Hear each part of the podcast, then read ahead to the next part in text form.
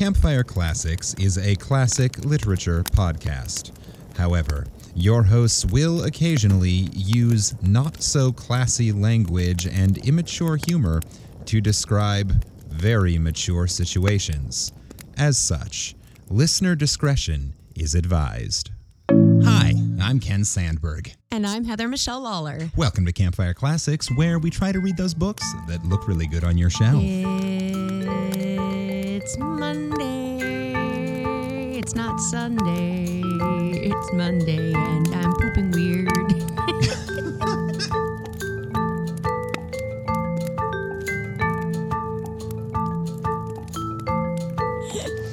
Too much information? All right. So, hey, listener, this week's episode brought to you by the letter O for oversharing and the color green for why does my poop look like that? Yeah. And Yeah. the number 2. Aw. Are we are we hitting it a little too on the head now? A little too on the head. Yeah. All right. Um, yeah, I uh, I uh, have not. I've been feeling a little under the weather the past couple days, but um, it seemed to line up with post a wedding. So I took a COVID test this morning. I don't have COVID, at least yet. That's good news. That's good. Um, and it was weird because I kind of like assumed it was a hangover because you know it was a Lawler wedding and we we go, but I was actually pretty tame, like for a Lawler wedding. Um, didn't drink any red wine, none.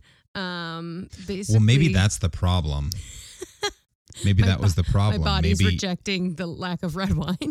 Yeah, like you you need you need red wine to make sure your body knows that oh, we're metabolizing alcohol. oh, Cool. I know how to do that. But you take away the red wine and it's not prepared for any alcohol. Oh well, shit. Uh, but well, shit, because I did. Um, I also threw up a lot, but no. So I like I woke up to go down. So it was the sh- day after, and yes, yes, I'm sharing this with I the world. I hope this is somebody's first episode. Me too. I hope this is somebody's first time. I, I just think it's uh, I think it's a very good thing to be vulnerable and honest on these podcasts. So I'm being Jesus. vulnerable and honest. So I woke up and I went downstairs to like the breakfast, like the family brunch that was set up for the day after the wedding. And I felt actually fine, other than being very tired because I was out with my like cousins and sister and stuff till like three thirty four. So I was just tired, and I went went downstairs and I was like, I'll get some coffee and some orange juice, and I'll get some food when my sister and her fiance come down.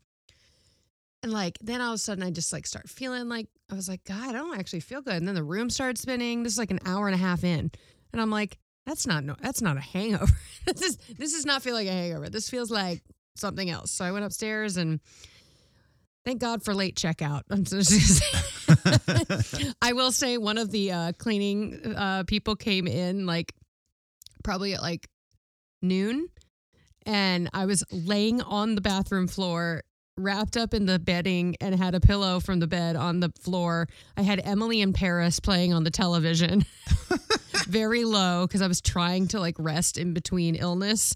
And the cleaning lady was like, "Oh, um, are you checking out today?" I was like, "Yeah, we have late checkout. I think I'm supposed to be out of here by one." She's like, "Oh, I'm sorry, I didn't write that down. I'm so sorry." She just kind of looks at me like, "Rough day, huh?" I know what you did yesterday.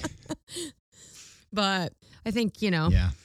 anyone who's ever had a tummy bug, I'm hoping it's kind of a 24 hour thing or like.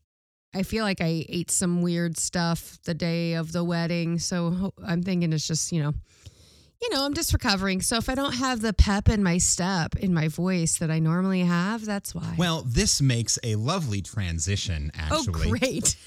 Hey, listener, if you've enjoyed this material so far, go ahead and leave us a review.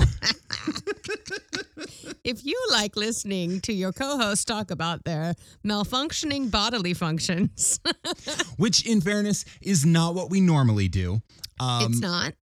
No, it's it's not. And actually, I've I've got I've got a couple of reviews that people have written us recently pulled up, and I just I thought I would share those and, and let our listeners talk about you know what it is we do. Oh yeah. Um, so the the first one I have pulled up here, the title is "Really Fun Way to Get Some Culture." You're welcome, everybody. Can't you tell? Can't you tell from that opening?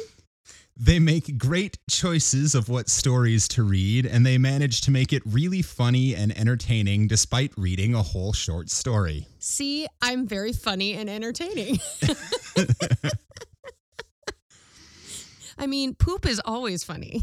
yeah, and cultural. Yeah. well, everybody poops. it was that was Um, everyone one of our first books. Everyone's one of their first books was the the acknowledgement of everybody poops. To my knowledge, I have never read Everybody Poops. Somebody read it to me. I think it was like a babysitter or something. But yeah. Uh, well, anyway, this next review is titled Bravo. Uh, Well, thank you. This podcast is absolutely fantastic. The sound of a campfire as the hosts read classics is perfect. Huddled under a blanket or on your way to the office, there is no bad place to listen to the hosts put their spin on things. Listen and listen again. You won't be disappointed. Aw, people like us. People like us, although they say shockingly little about the prevalence of poop and fart, but you know, I well, appreciate that. I I noticed that in the reviews, so I wanted to add it into the podcast.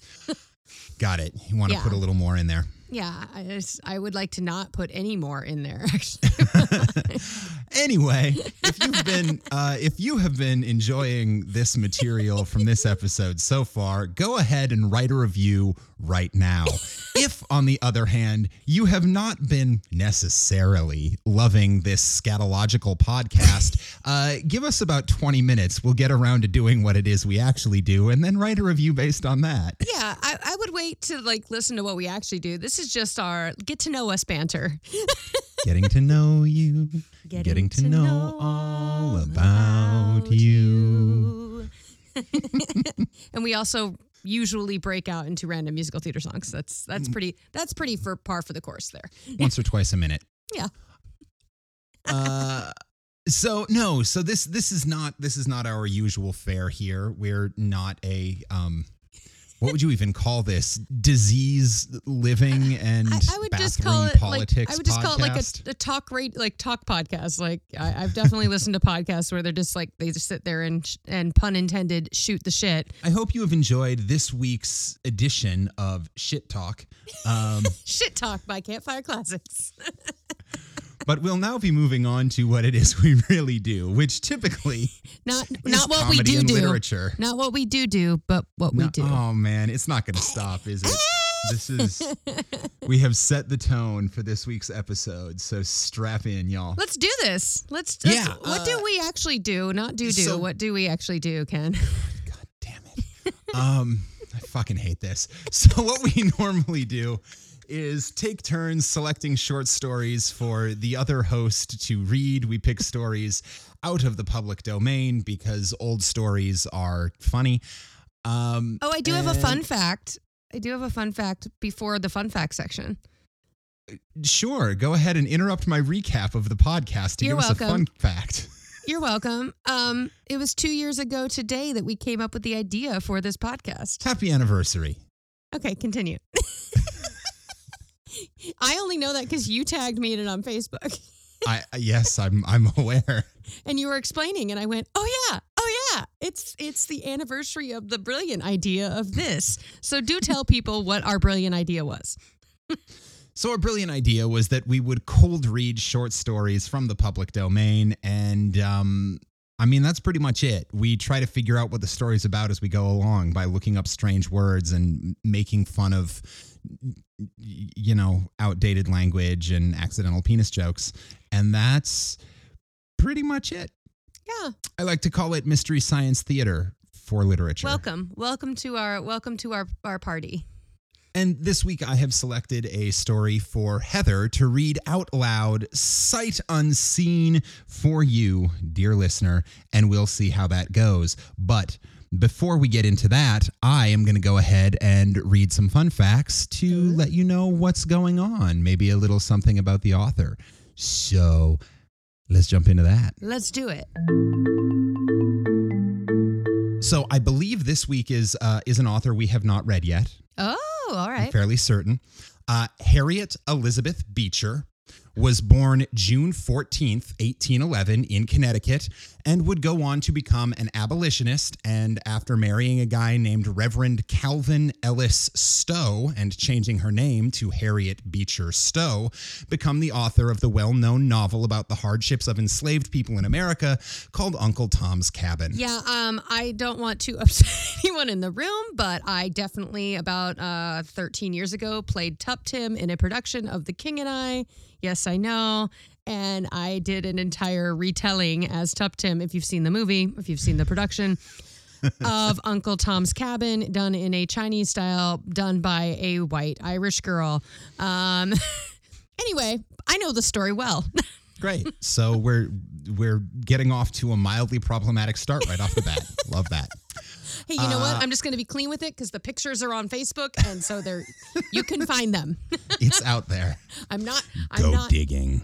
Anyway, don't worry. We will not be reading Uncle Tom's Cabin this week. I'm pretty sure. I hope not. So, uh, Harriet came from a well known family up there in Connecticut. Her father was a Calvinist preacher. Uh, the Calvinists, for listeners who may not know, are Protestant Christians founded by a kid with an imaginary tiger friend who historically in America have tended to side with progressive causes like the abolition of slavery, women's suffrage, and prison reform. Most of that is true. I'll let you figure out which one I made up. I have an idea. Harriet's uh, immediate family, in addition to her father, also included two authors, a teacher, a Revolutionary War general, and two brothers who became active abolitionists. So, you know, high expectations. Yeah. So don't fuck it up. Yeah. Yeah. Uh, when she was 21, Harriet attended the Lane debates on slavery at Lane Seminary in Cincinnati. This actually became a fairly um, uh, famous debate on the the evils versus the virtues of slavery at the time. I was uh, Who was on the virtue side? Go fuck themselves. well, Southerners, anti-abolitionists. Um, anyway, the, the debates actually led to violent riots from the angered anti-abolitionists. Surprise, surprise. Shocking. And- Things have not changed at all. And uh, Harriet's father and several members of the board decided that violence is bad, and so they ended the debates. Most of the student body, feeling that violence was a fair price to pay for speaking the truth, for speaking their feelings about slavery, decided to leave Lane Seminary along with a couple of professors and trustees, and they all went to the newly opened Oberlin, which had just agreed to accept students of any and all races. Hell yeah. Yep. You know Uh, what? So then, sh Things have not changed. not, I mean, not much. Anyway, she went off and got married. I mentioned that earlier. Her husband was a reverend. Blah blah blah blah blah. She changed his name, changed her name to the one we all know. Um, in the 1850s, Congress was doing some pretty crappy things regarding slavery. Uh, Harriet and her husband allowed their house to be used as a stop on the Underground Railroad. I actually knew that. She chatted with the refugees while they stayed in her home.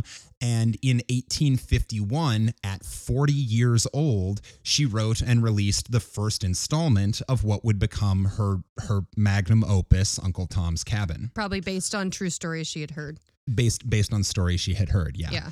Um, so I've lifted these next couple of paragraphs straight from Wikipedia because they're actually pretty well worded and it's easier to copy and paste than it is to rewrite something that's already pretty good. Yep. So uh, the goal of this book was to educate Northerners on the realistic horrors of the things that were happening in the South. The other purpose was to try to make people in the South feel more empathetic towards the people they were forcing into slavery.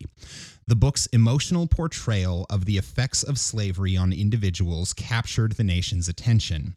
Stowe showed that slavery touched all of society beyond the people directly involved as masters, traders, and slaves.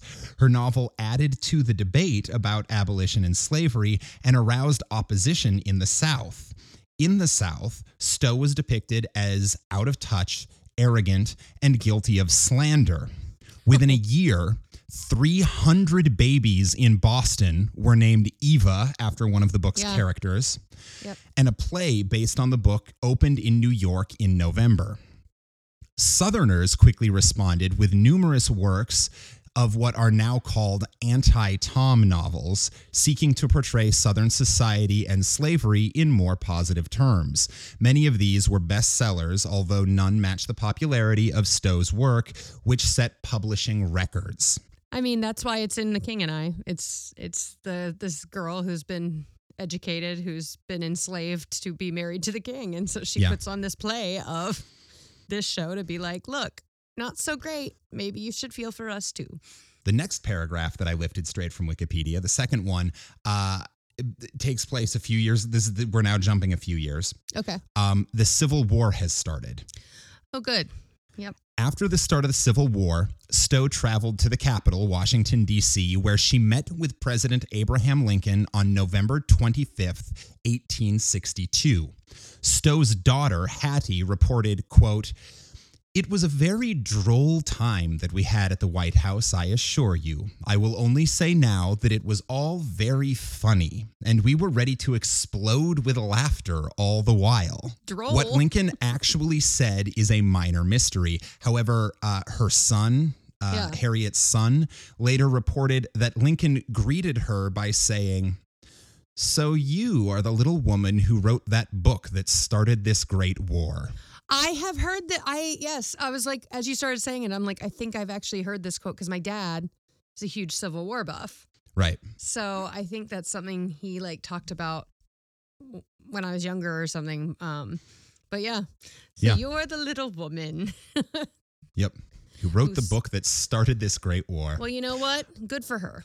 It Yeah. needed to happen, and I'm just waiting for the next book to come out. Sorry, this is where we get political and don't talk about poop. Yep, remember?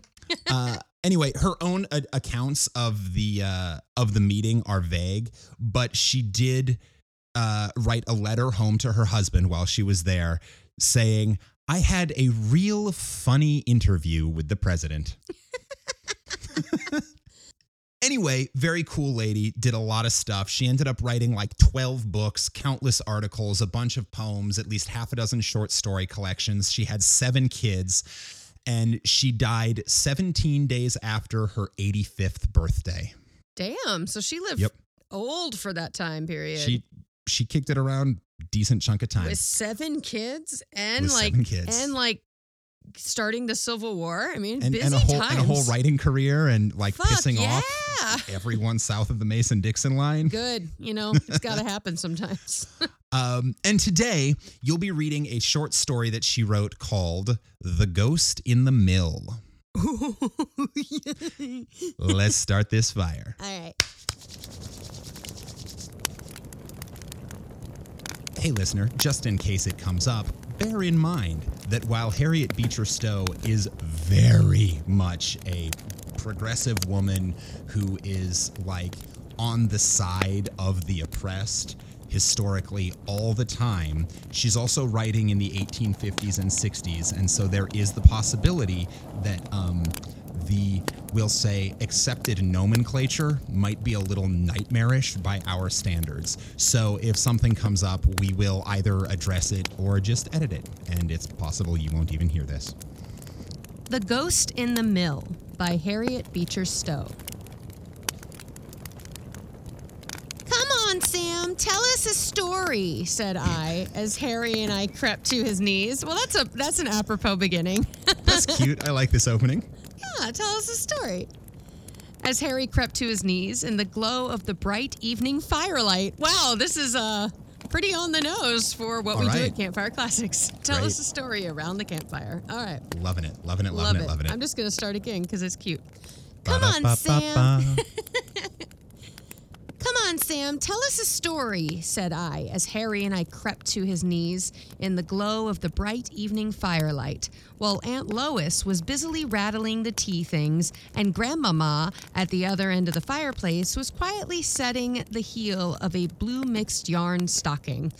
What a This what a is so picturesque cute. what a picturesque beginning. Yes. I want this Norman Rockwell painting. Yeah. In those days, we had no magazines and daily papers, each reeling off a serial story. Once a week, the Columbian Sentinel came from Boston with its slender stock of news and editorial. But all the multiform devices, pictorial, narrative, and poetical, which kept the mind of the present generation ablaze with excitement, had not even had not then even an existence. There was no This was back before the kids had their iPhones They had and their their, damn televisions. iPads and streaming services boxes. and Twitters and this is before they even had no here it keeps going. There was no theater, no opera. There were in Old Town no parties or balls. so it was a female only colony Orchestrati. or orchestrati or transitioning uh, people. That's fine.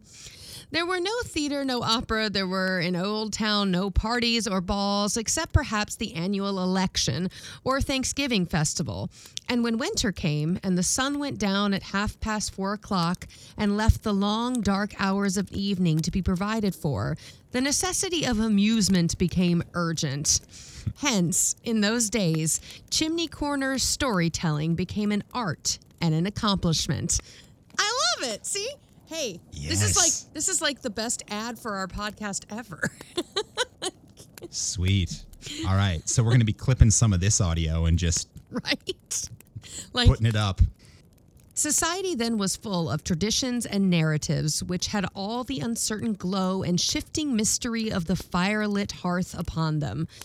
They were told to sympathetic audiences by the rising and falling light of the solemn embers, with the hearth crickets filling up every pause. Then the aged told their stories to the young tales of early life, tales of war and adventure, of forest days, of captivities and escapes, of bears and wild cats and panthers, of rattlesnakes, of witches and wizards, and strange and wonderful dreams and appearances and providences. Dude, um, these stories sound dope. These stories sound cool and like where'd the witches and wizards come from? That's cool. Like it was all very like practical of like, you know, the 1800s. It was like, yeah, like stories of war and stories of like, you know, coming to the the, the Americas and, you know, like animals that we encountered in our journeys, but then it's like witches and wizards. Yeah, well, I mean, you know, it's it's the it's the 19th century. Witches and wizards are still actually out there. well, actually getting burned at the stake. I just remembered that we are in Massachusetts. So, fuck. Oh, yes. In those days of early Massachusetts, there it is, faith and credence were in the very air.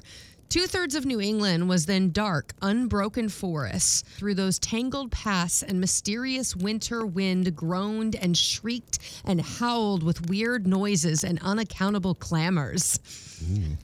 Yeah. Oh, I'm so excited. Uh, Hocus Pocus 2 comes out this this Halloween. Oh my God. Sorry, it just made me think of it because they are definitely in Salem for Speaking of creepy Massachusetts ghost stories. Yeah. Ooh, it looks so good. I saw the preview. It looks amazing. Anyway. Along the iron-bound shore, the stormful Atlantic raved and thundered and dashed its moaning waters, as if to deaden and deafen any voice that might tell of the settled life of the old civilized world and shut us forever into the wilderness. A good storyteller in those days was always sure of a warm seat at the hearthstone and the delighted homage of children. And in all Old Town, there was no better storyteller than Sam Lawson. Hell yeah, get it, Sam. Dude, do tell us a story, said Harry, pressing upon him and opening very wide blue eyes in which undoubting faith shone as in a mirror. "A- And let it be something strange and different from common. I love that he had to define strange for this man. Well, you know, Sam is clearly old. He might not know what the cool new words mean. Yeah, like like strange is like the hip phrase of 1860. Yeah. Yeah. Wall, I know lots of strange thing. Oh, he got it. He's got some sort of dialect because he just said, "Oh, Wall, I know lots of strange things," said Sam, looking That was a mysterious. Forrest Gump. Yeah. well, let's be fair. Forrest Gump told a really fucking good story. He did, yeah. that movie wrecks me every damn time. Well, I know lots of good, strange things. Yeah. like, let's be real. Yeah, I'm going to stick with that voice. That's what came out. Said Great. Sam, looking mysteriously into the fire. Why, I know things that if I should tell, why, people might say they wasn't so. But then they is so for all that. oh damn. He's he is a mysterious man, isn't he? He is. It's like if Forrest Gump played Aragorn. I'll put this on my resume. For, for the record, not Tom Hanks. No, Forrest Gump. actual Forrest Gump. Yes. Oh, do, do tell us. Why should I scare ye to death, maybe? Said Sam doubtingly. Oh, pooh. No, you wouldn't. we both burst out at once. No, you wouldn't scare us to death. We'd just poo. We'd just poo our pants. See? Oh, pooh. See, it was meant. It, Yep. it, is, it was meant to be. This is There the, we go. this- We we found our connection. It always happens. We don't, it never is planned, but it always happens. But Sam was possessed by a reticent spirit and loved dearly to be wooed and importuned. and do he only took up the great kitchen tongs and smote on the hickory force. Oh, The hickory foreskin? that's almost what I read. I went, I went, uh uh Oh, that's not what it says. Okay, good. I was like, Sam's standing way too close to the fire if his foreskin is hickoried. like, I've heard of smoking meat, but I wouldn't smoke that meat. That sounds hickory smoked foreskin. Mm, good. That's some good or it's just eating. it's it's actual hickory. It's because it's uh it's like an artificial limb for someone who got circumcised as a child and wants it back. so, like the myth of like George Washington had wood teeth. This guy Yeah. Sam this had guy a wood has dick. wood foreskin. Not the whole dick, just the Not the whole foreskin. Oh, because that's that won't be painful at all, ever for anyone involved. if it's sanded well, it could be nice and smooth. You know, It's I basically just a cock ring. I, I have heard tales of like old like dildos and stuff for like were made out of like wood. And I'm just like, that sounds like the worst idea anyone ever had. Poor planning. Poor planning. Very poor planning. I mean, I suppose if you like, you can sand that real smooth. You can't. You just want to take good care of it. I feel like good even lord. even stone is a better choice. Yeah, like seriously. anyway, back to the hickory foreskin. Okay, so Sam likes to be like, that he wants to be begged to tell his story. Yeah. Before he took up the great kitchen tongs and smote on the hickory forestick, when it flew apart in the middle and shattered a shower of clear, bright coals all over the hearth. Drama queen. Yeah, right. Mercy on us, Sam Lawson, said Aunt Lois in an indignant voice, spinning round from her dishwashing. Oh, don't you worry a grain, Miss Lois, said Sam com- composed- said Sam composedly. I see that our stick was even almost in two, and I thought I'd just settle it. I'll sweep up the coals now. He's like, I'm sorry, I made a mess. I got excited. I'll sweep up the coals now, he added, vigorously applying a turkey wing to the purpose as he knelt on the hearth, his spare, lean figure glowing in the blaze of the firelight and getting quite flushed with exertion. There now, he said, when he had brushed over and under and between the fire irons and pursued and retreated ashes so far into the red, fiery citadel that his finger ends were burning and tingling. That's all's done now. Well, as Hepsy herself could have done it. I allers swept up the hearth. I think it's part of the man's business that he makes the fire. But Hepsy's so used to seeing me do it that I don't see no mean or merit in it. It's just as Parson Lothrop said in his sermon folks always overlook their common mercies. But come on, Sam, that story, said Harry and I coaxingly pressing upon him and pulling him down into his seat in the corner. Lordy massies, these are young'uns, said Sam. There's never no containing on 'em. You tell 'em one story and they just swallows it as a dog does a gob of meat and they're all ready for another. What do you want to hear now? it's like these damn kids. There's no there's no making them happy. No pleasing them. Well, I always say teenagers are cats and children are dogs. So it's like little ones are dogs.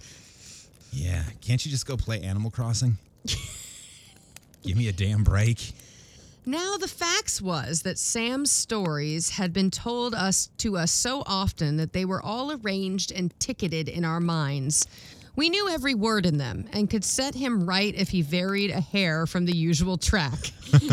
and still, the interest in them was unabated. Still, we shivered and clung to his knee at the mysterious parts and felt gentle, cold chills run down our spines at the appropriate places. We were always in the most receptive and sympathetic condition. Tonight, in particular, was one of those thundery, stormy ones when the winds appeared to be holding a perfect mad carnival over my grandfather's house. They yelled and squealed round the corners. They collected in troops and came tumbling and roaring down the chimney. They shook and tattled the buttered door and the sink room door and the cellar door and the chamber door with a constant undertone of squeak and clatter, as if at every door were a cold, disconnected spirit, tired of the chill outside and longing for the warmth and comfort within. Well, boys, said Sam confidently, what do you have? Tell us, come down, come down. We both shouted with one voice. That was, in our mind, a number one among Sam's stories. Hell yeah. I love All that right, this guy. which episode? Which episode do you want to watch? yeah, which is what it episode? Which episode of uh and and How I Met Your Mother do you want to hear today? Yep. yeah, like. yeah, you mustn't be frightened now," said Sam paternally. oh no, we aren't frightened ever," said we both in one breath. Not when you go down the cellar after cider, said Sam with severe scrutiny. If ye should be down in the cellar and the candle would go out now. I ain't, said I. I ain't afraid of anything. I never knew what it was to be afraid in my life. I think this child is overcompensating a little bit. Yep. Well, then, said Sam, I'm gonna scare the shit out of you. That's not what's written. Wow, she used real progressive language. I, I have now figured out, I think Sam is grandpa. Sam is their grandpa.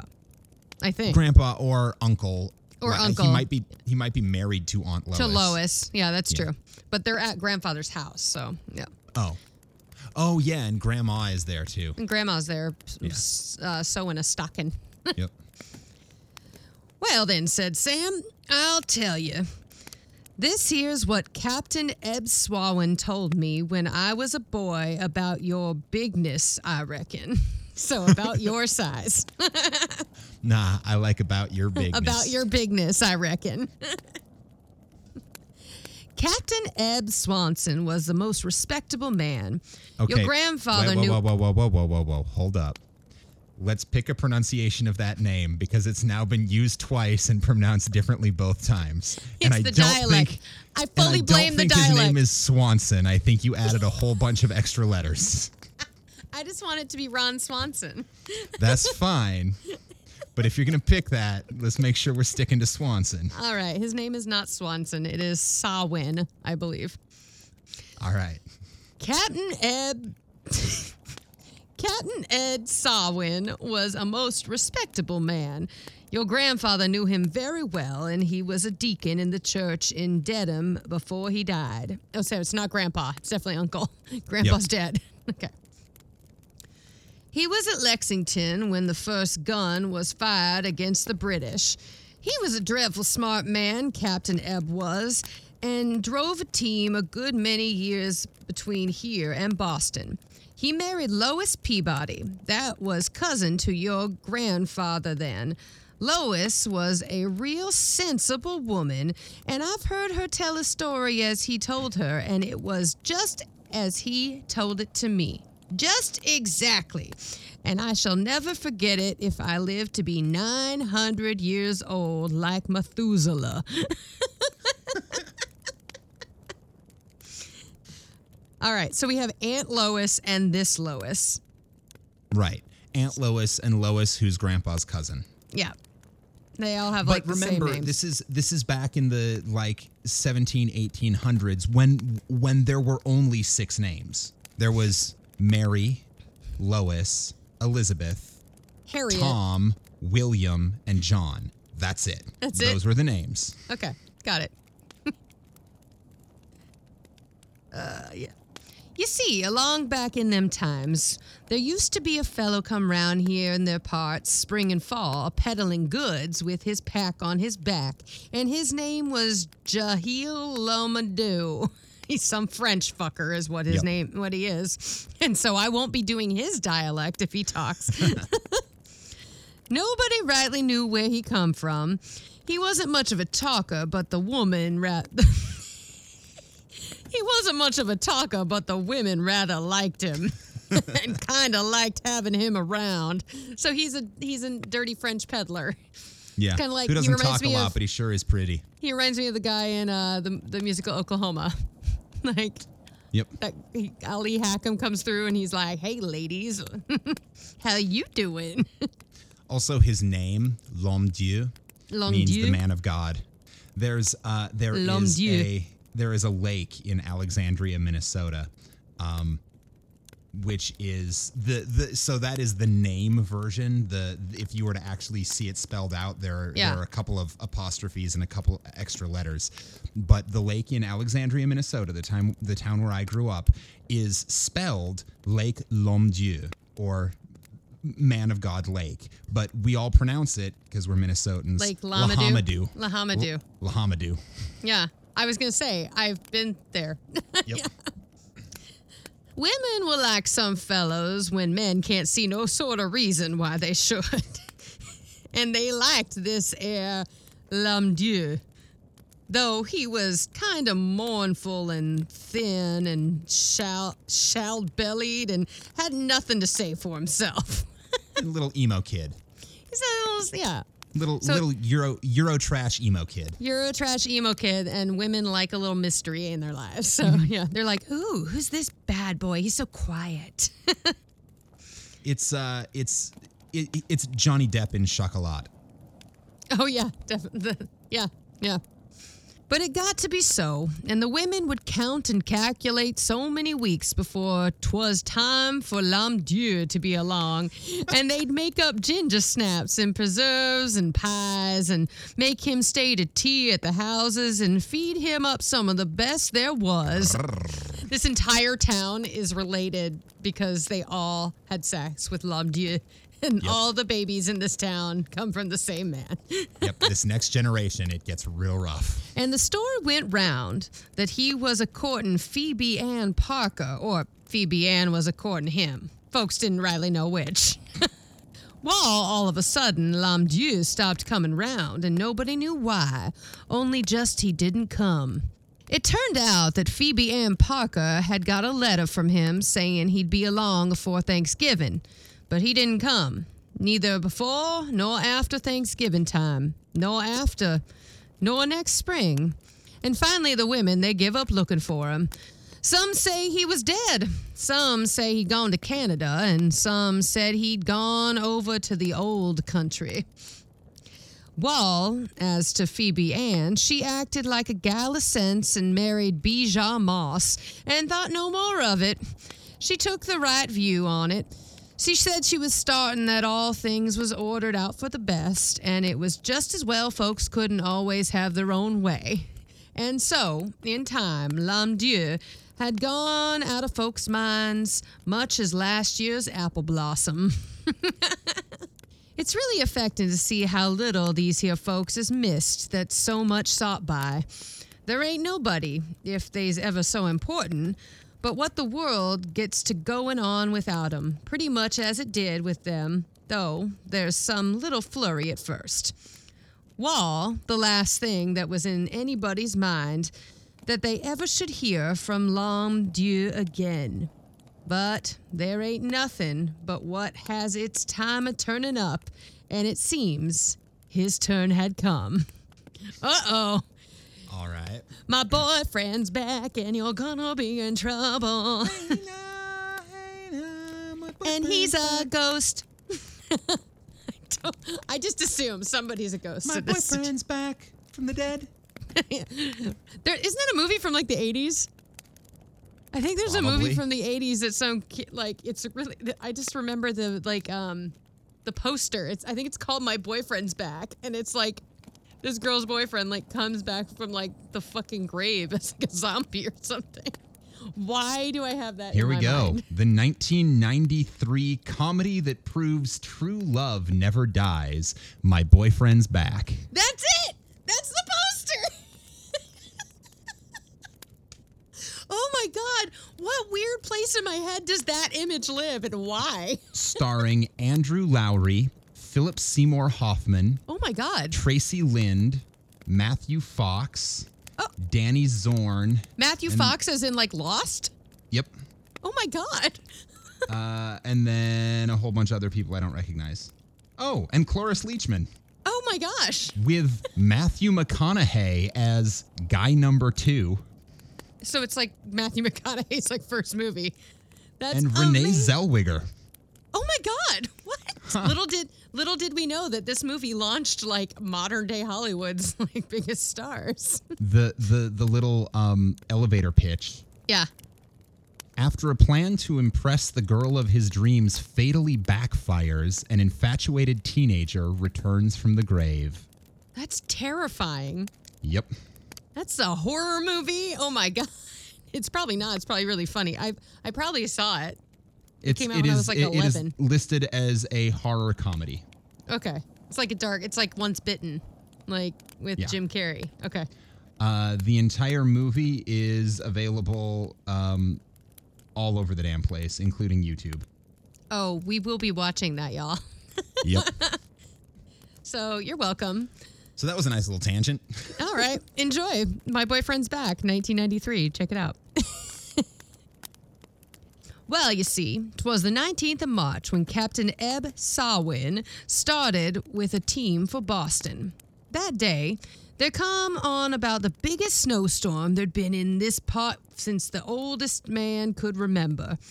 'Twas this here fine sifting snow that drives in your face like needles, with a wind to cut your nose off. It made teaming pretty tedious work. Captain Ebb was about the toughest man in them parts. He spent days in the woods a logging, and he'd been back to the district of Maine a lumbering, and was about up to any sort of thing a man generally could be up to.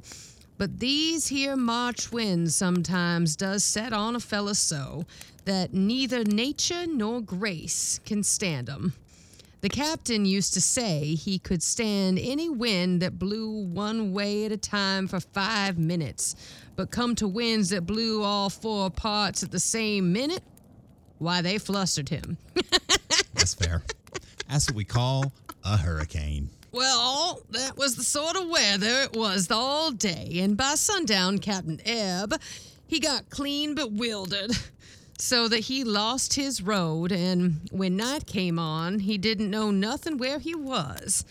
You see, the country was all under drift, and the air so thick with snow that he couldn't see a foot before him, and the fact was, he got off the Boston Road without knowing it and came out at a pair of bars nights upon the Sherburne, where old Cack Sparrow's mill is. Uh oh. I'm I'm I'm sorry. I'm sure this was a glitch in in the call. Did you just say old cock sparrow? I did not say Cock Sparrow, but his name is Cack Sparrow. C A C K. So it might right, as well be enough. Cock Sparrow. We're at Cock Sparrow's mill now, y'all. Although I think it's actually cack sparock. Oh yeah, yeah, it definitely is. this is not not Captain Jack Sparrow's mill. All right, well, I'm gonna try that again, and uh, with or without the cock. All right, let's go. It's it's good to be flexible. You should always try both with and without the cock. See which one works better. It's true. I mean, sometimes Sometimes it just gets in the way. Yeah, sometimes it's just like, nah, didn't need it. Um, boo, do, and came out on a pair of bars nigh upon Sherburne, where old Cack Sparrock's mill is. Your grandfather used to know old cock.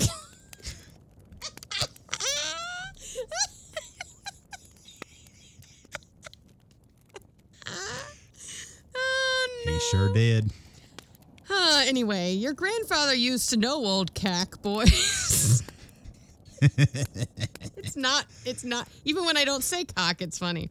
All right. The old cack boys. I knew the old cack boys. Those cack boys were up to no good, I could tell. He was a dreadful drinker, old critter, that lived there all alone in the woods by himself, attending saw and grist mill. He wasn't always just what he was then. Time was that Cack was a pretty considerably likable young man, and his wife was a very respectable woman. Deacon Amos Pentagal's data from Sherman. Or Sherburne. This is the town. Sherburne. But you see, the year after his wife died, Cack, he'd given up going to meetings Sundays and all the tithing men and selectmen could do. They couldn't get him out to meeting, and when a man neglects meeting of grace and sanctuary privileges, there ain't no saying what he'll do next. Why, boys, just think on that. An immoral critter lying round loose all day Sunday and not putting on so much as a clean shirt when all respectable folks had on their best clothes and is to meet and worship in the Lord. What can you expect to come out of it when he lies idling around in his old weekday clothes fishing or some such? But what the devil should be after him at last, as he was after old Cack. the devil is after the cock, and the cack is after the devil. Yep. That's what I learned from the South Park movie. Here, Sam winked impressively to my grandfather. Oh, no, grandfather is there. Okay, good. uh, it's Captain Ebb who's passed away. When he was talking at the beginning, he knew his grandfather. Before he passed away. Gotcha. Yeah. Here, Sam winked impressively But we to are my. still agreed that Sam is not the grandfather. no, Sam is definitely the uncle, unless they got some weird polygamist something going on. Or he's winking at the mirror. Oh, yeah. Or he's their other grandfather. Because it could be mom's dad, or I don't know. Or he's winking in the mirror. yeah, who knows? Or he's winking at a ghost or at the cock. I don't know. I'm talking about Rooster. Here, Sam winked impressively to my grandfather in the opposite corner to call his attention to the moral which he was interweaving into his narrative. See, it's a Jesus story. Well, you see, Captain Ebb, he told me that when he come to them bars and looked up and saw the dark a coming down and the storm. At oh, wait, okay, we're back at the we're back at the snowstorm. Okay, so we got so we're Captain Ebb's in the snowstorm. Then we found out about Cox uh, wi- uh, Mill, and now we're back to the snowstorm. Right. Okay, that's so where we're out of we're out of the cock mill. yeah, we're out of the cock mill and back into the shitstorm. Okay. Well, you see, Captain Ebb, he told me that when he come up to them bars and looked up and saw the dark a coming down and the storm a thickening up, he felt that things was getting pretty considerable serious. There was a dark piece of woods on ahead of him inside the bars, and he knew, come to get in there, the light would give out clean.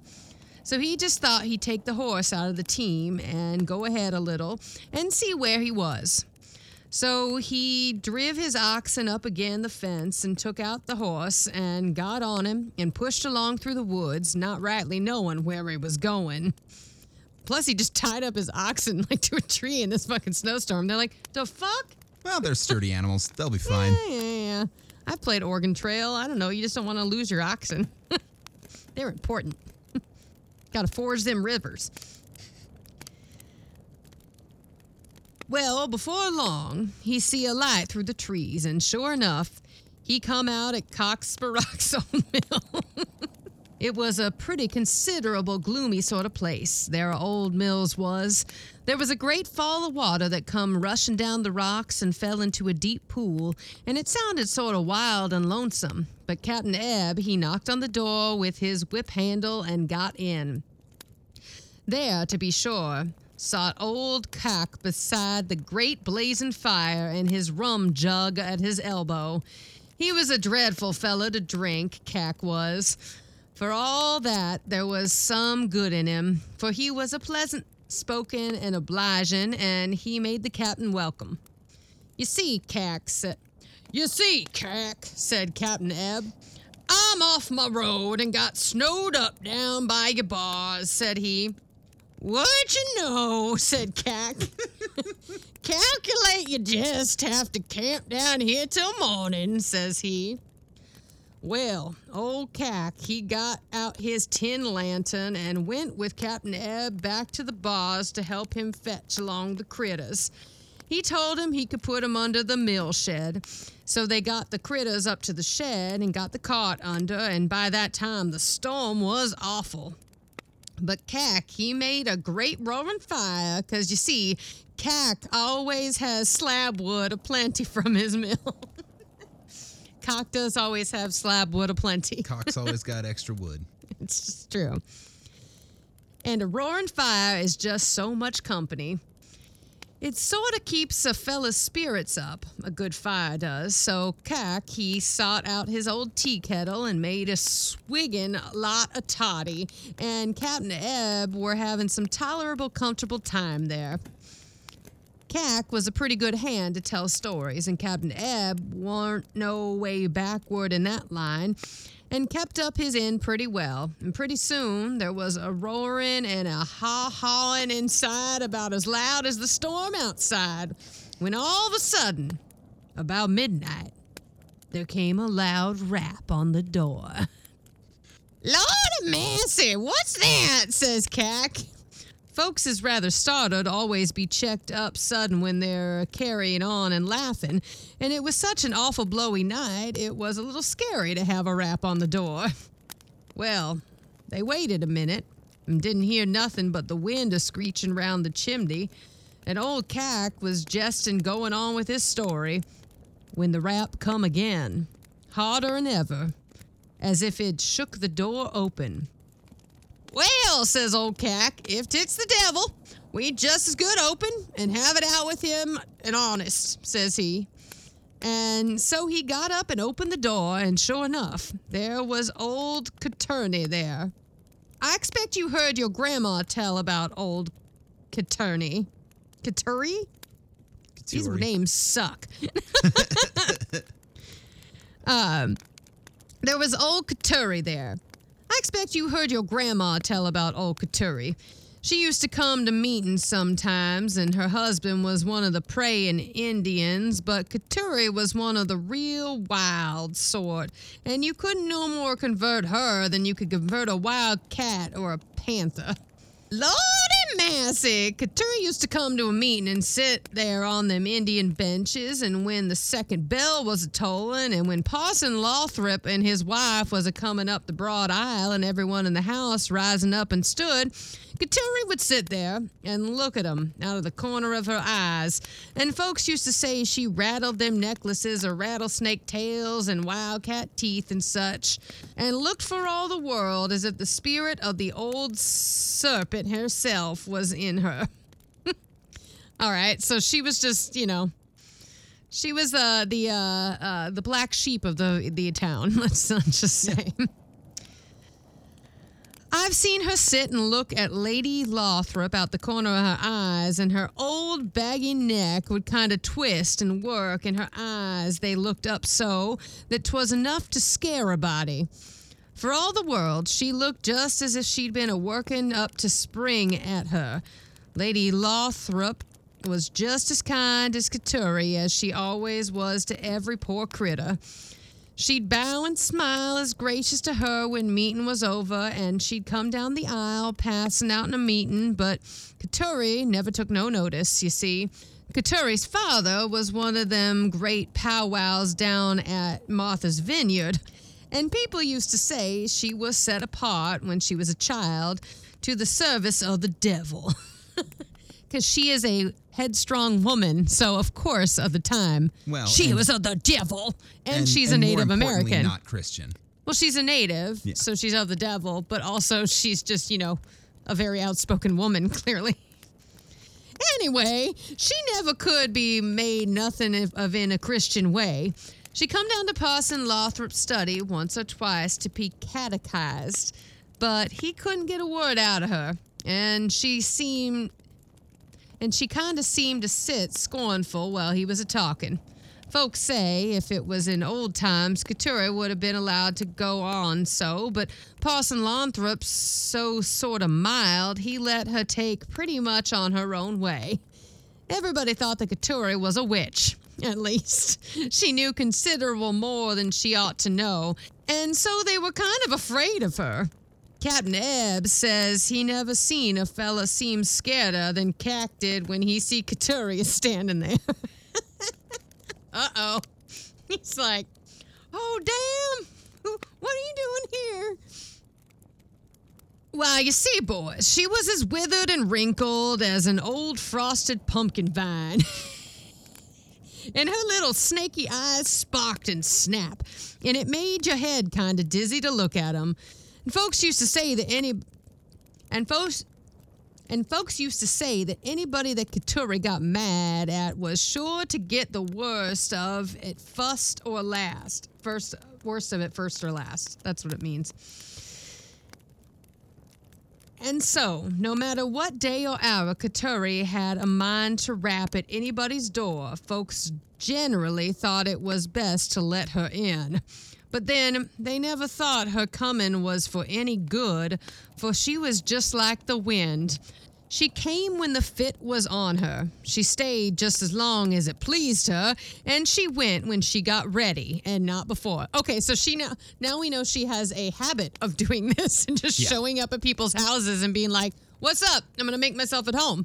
She's like Yeah. the Well, and uh, she's like the crazy the- neighbor lady. Yeah, And and that's what the um she came like the wind was all about. yeah. She was like the Yeah, wind. I she know. came when she wanted. She Yeah. left when she wanted. She stuck Yeah. her. Yeah. She it's like Mary Poppins. She's like Mary Poppins. She comes when the wind changes. Yeah. Like, she comes like the wind, literally. Katuri understood she comes, English. She comes like the wind. She comes Easily like the and forcefully. wind.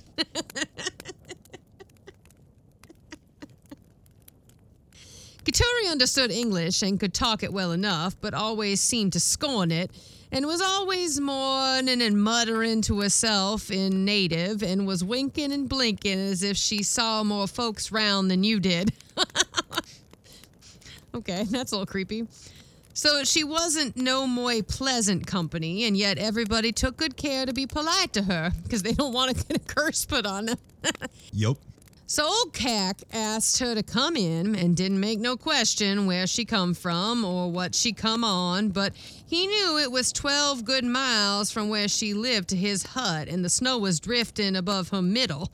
And Captain Ebb declared that there wasn't no track nor sign of track of anybody coming through the snow next morning. How did she get there then? said I. Didn't you ever see brown leaves a riding on the wind? Well, Captain Ebb says she came on the wind. Yeah, Mary Poppins. Yep. okay, just for now, this woman is just Mary Poppins. In my mind, she's got a weird bag with like medicine inside that makes everyone happy, and uh, she can jump into paintings. And you know, she's a little weird, a little off, and she likes to feed the birds and I'm sure it was strong enough to fetch her. But Cack, he. But Cack, he got her down into the warm corner and he poured her out a mug of hot toddy and give her. But you see, her being there sort of stopped the conversation, for she sat there rocking backwards and forwards, a sipping her toddy and a muttering and looking up the chimney. Captain Ed says in all his born days he never heard such screeches and yells as the wind give over the chimney, and old Cat got so frightened you could fairly hear his teeth chatter. But Captain Ebb, he was a pretty brave man, and he wasn't going to have conversation stopped by no woman, witch or no witch. Fucking dickbags. And so, when he see her muttering and look up the chimney, he spoke and said, Well, Kateri, what do you see? says he. Come out with it. Don't keep it to yourself. You see, Captain Ebb was a hearty fella, and then he was a little warmed up with the toddy. then he said he sees an evil kind of smile on Katuri's face, and she rattled her necklace on bones and snake tails, and her eyes seemed to snap, and she looked up the chimney and called out, Come down, come down, let's see who you be. then there was a scratching and a rumbling and a groan and a pair of feet come down the chimney and stood right in the middle. Wait, Santa just showed up? What the fuck? I mean, it is snowing. It is snowing. And a pair of feet come down the chimney and stood right in the middle of the hearth. The toes, the toes pointing outwards, with shoes and silver buckles a shining in the firelight. Captain Ebb says he never come so near being scared in his life. And as to old Cack, he just wilted right down into his chair. Then old Ketury got up and reached her stick up the chimney and called out louder, Come down, come down, let's see who you be. And sure enough, down came a pair of legs and joined right onto the feet. Good fair legs they was, with ribbed stockings and leather breeches. Well, we're in for it now, said Captain Ebb. Go it, Ketury, and let's have the rest of them. She's just bringing like parts of this man down the the chimney. It's so creepy. Well, it's being described as bringing parts down. It's actually a guy sliding down the chimney, Oh, like Santa Claus. yeah. Ketury didn't seem to mind him. She stood there as stiff as a stake and kept calling out, Come down, come down, let's see who you be. And then come down the body of a man with a brown coat and a yellow vest and joined right on to the legs, but there was no arms to it. Then Ketury shook her stick up the chimney and called, Come down, come down. I stand then- corrected. She Yeah. actually is calling she is down assembling- body parts. she is assembling a man or a person and it's like it's kind of like mr potato head but not How- how's how's the jo- joke go? Um, she uh, she entered a bodybuilding contest. She had misunderstood the assignment. is that a current joke or did you just make that up it's um because that's uh, pretty it- good It's uh it's actually about Frankenstein.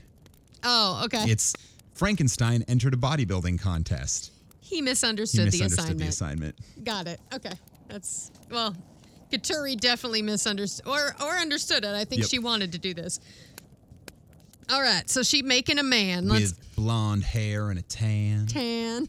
yeah, it's her Rocky. And there came down a pair of arms and went on each side of the body. And there stood a man all finished.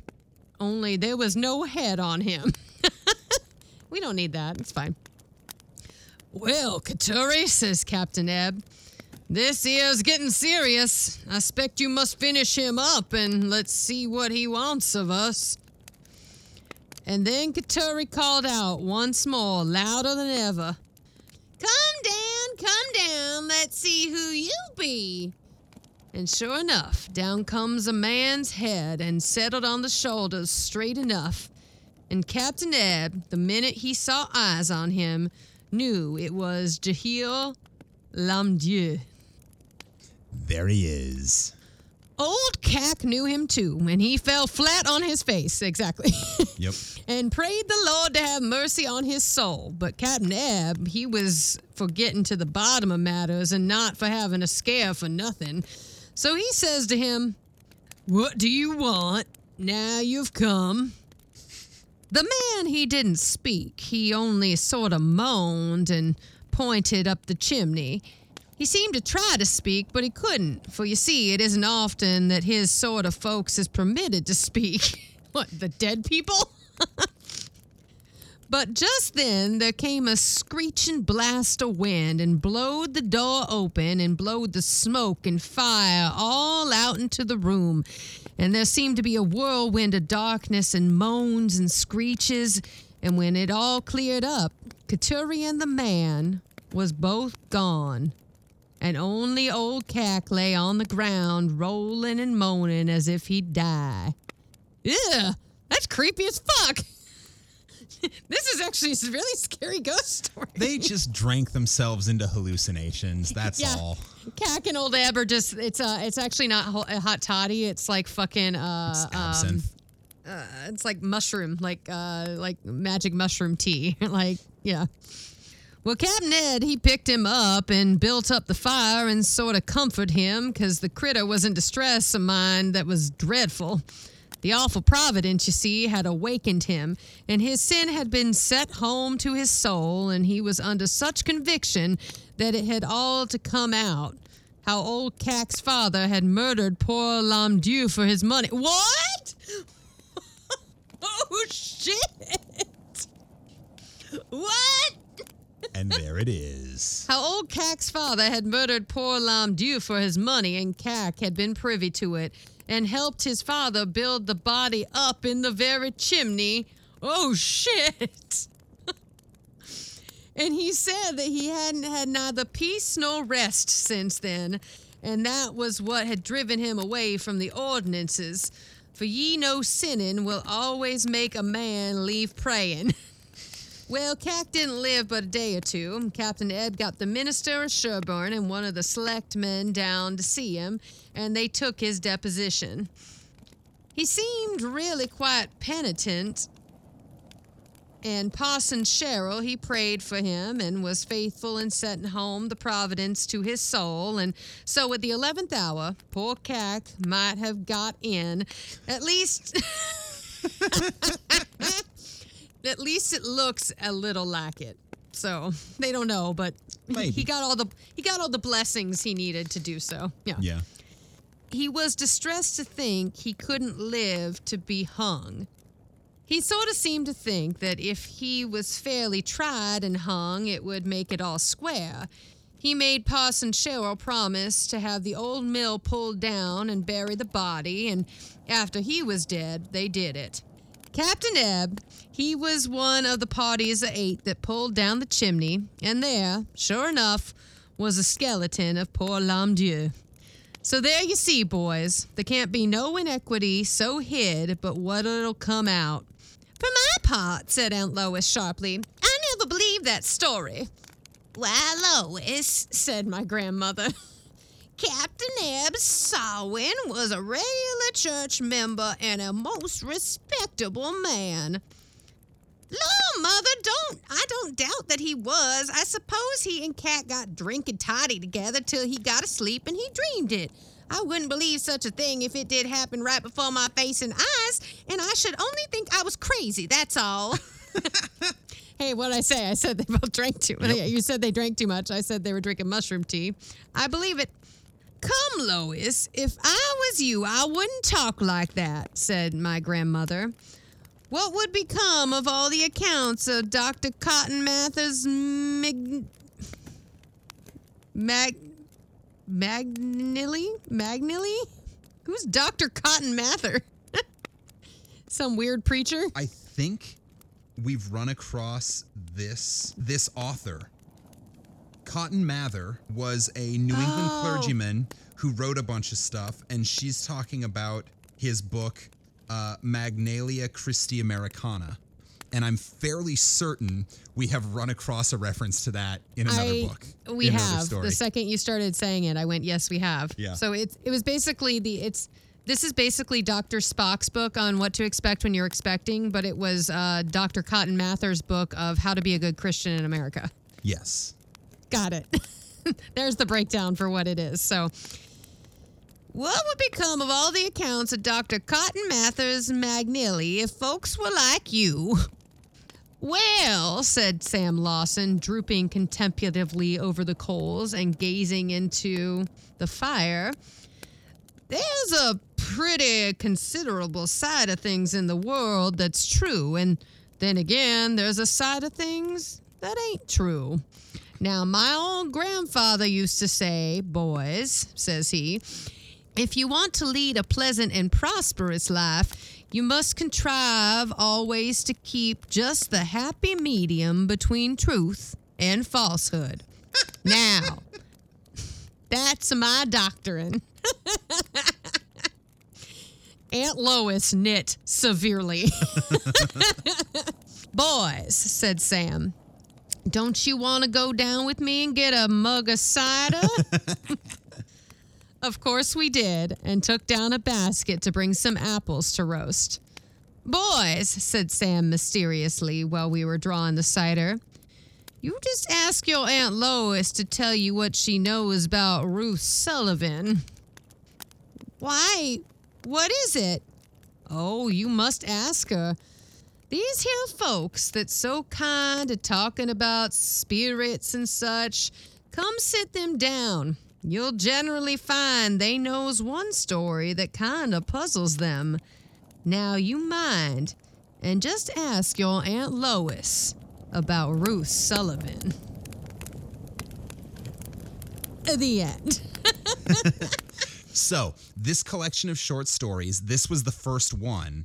And Oh, the I bet there's a- book, the Is whole it all book continues. It's all like it goes from one to the next to the next to the next. And so oh, the so they're next, gonna go upstairs and Ruth Sullivan. So the next the next short story starts with them going upstairs and asking Aunt Lois about Ruth Sullivan.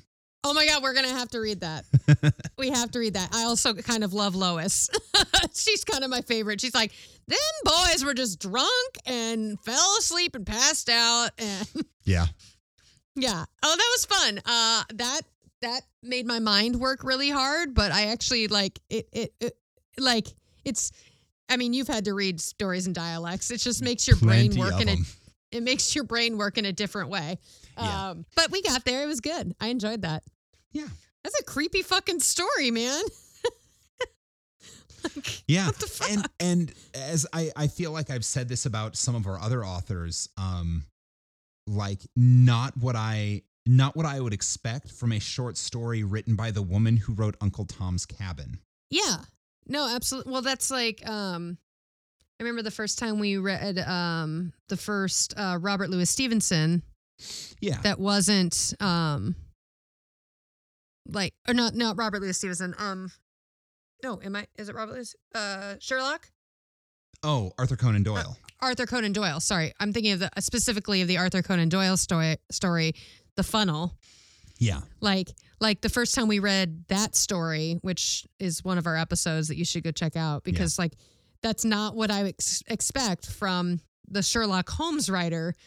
Because yes, the writing was, of course, good, but like not at all like a Sherlock yeah. story. All of a sudden like, very supernatural. like very Um, supernatural. no, but then the- you get the- to, but that's why we do the fun facts because the reason he wrote like that is because he was himself was very into the supernatural. So, no, the and Robert I'm Louis sure Stevenson Harriet one- Beecher Stowe. I'm I'm guessing this is what her family did.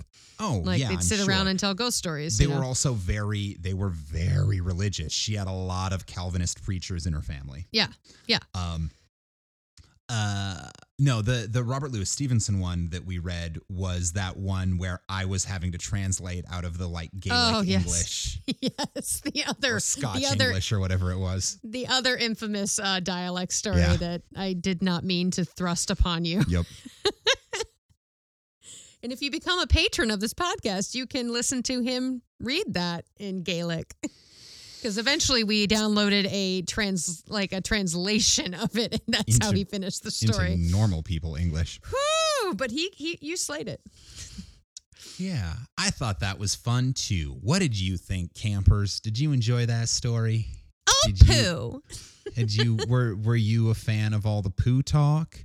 How did you feel about the episode generally? Please write in and let us know. We'd very much appreciate it. You can message us on any of them their social medias, or you could just shoot us an email at 5050artsproduction at gmail.com. When you send You send us sound that like the message, guy. You sound like the guy who plays the other Ron Swanson on Parks and Rec right now. Thank you. What's his that actor's name? Yeah, Thank you. Yeah, that's exactly what you sound like. Continue. um i uh i lost the thread now um when you send us that email please include the uh this week's secret passcode which is cockmill Cockmill. Dun, da, da, da. Send cockmill. um also like subscribe write a review give us some stars do the thing wherever it is you're listening right now because Yeah, that's and really if you re- groovy If you leave a review, we might read it on the podcast, and then you'll be famous. But we won't say your name unless you want us to, and then you can say, "Please read my name out loud on the podcast," and then we will. and then we will because we are shameless uh that's all from me anything from you That is all from me. All right. Well, thank you very much for tuning in. And until next week, this has been Campfire Classics, where we try to read those books that look really good on your shelf. Come down. Come down. Let's see who you are. what do you want me to come down?